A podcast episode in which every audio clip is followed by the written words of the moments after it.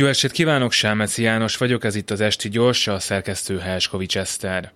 Az osztrák vasút ideiglenes huxitot hajtott végre a magyar vonatokon, miután azok képtelenek voltak fél órásnál kisebb késéssel megérkezni Bécsbe.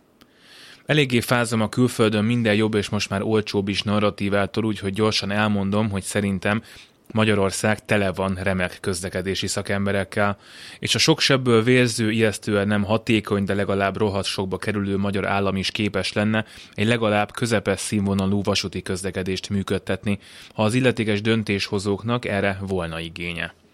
De nincsen, és igazából fogalmam sincs, hogy miért, mintha a mindenkori kormány és a magyar társadalom ki nem mondva megegyezett volna abban, hogy Rendben van, hogy nálunk halnak meg a legtöbben rákban, hogy a tanárok keveset keresnek, az állami vasút pedig szar, nem kell ezzel foglalkozni.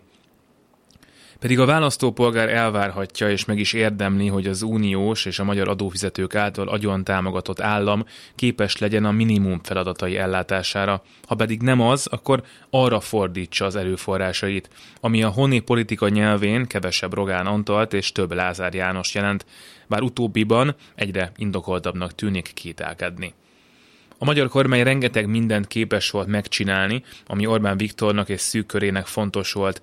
A gazdaság fehérítése és az adóbeszedés hatékonysága üdvözlendő, a zeneháza jól néz ki, a sikeres sportesemény rendezésnek akár örülni is lehet, a klientúra mértéktelen gazdagításának kevésbé de a nemzeti együttműködés szinte leválthatatlan rendszerének létrehozása, pláne az unión belül, szinte bizonyosan sokkal nehezebb feladat volt, mint elérni, hogy egy vonat kiszámíthatóan eljusson A-ból B-be.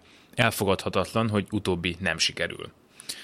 Végül hadd vessen fel az egyik szokásos nyűnükémet, szerintem a magyar állam hatékonyságának egyik legnagyobb akadálya, hogy a miniszterelnök túl sok mindent akar, túl sok mindenről dönt, ezért túl sok minden múlik személyesen rajta. Márpedig Orbán Viktorból egy van, őt pedig a magyar szuverenitásért vívott Brüsszellel szembeni szabadságharc ezerszer jobban érdekli, mint az itthoni problémák. Pedig ha ő mondaná, hogy 2024-ben legyen 10%-kal kevesebb késés a vasúton, akkor 10%-kal kevesebb lenne, sőt talán jutna idő a rákbetegekre is. Miniszterelnök úr, jöjjön haza. A vonat nem vár.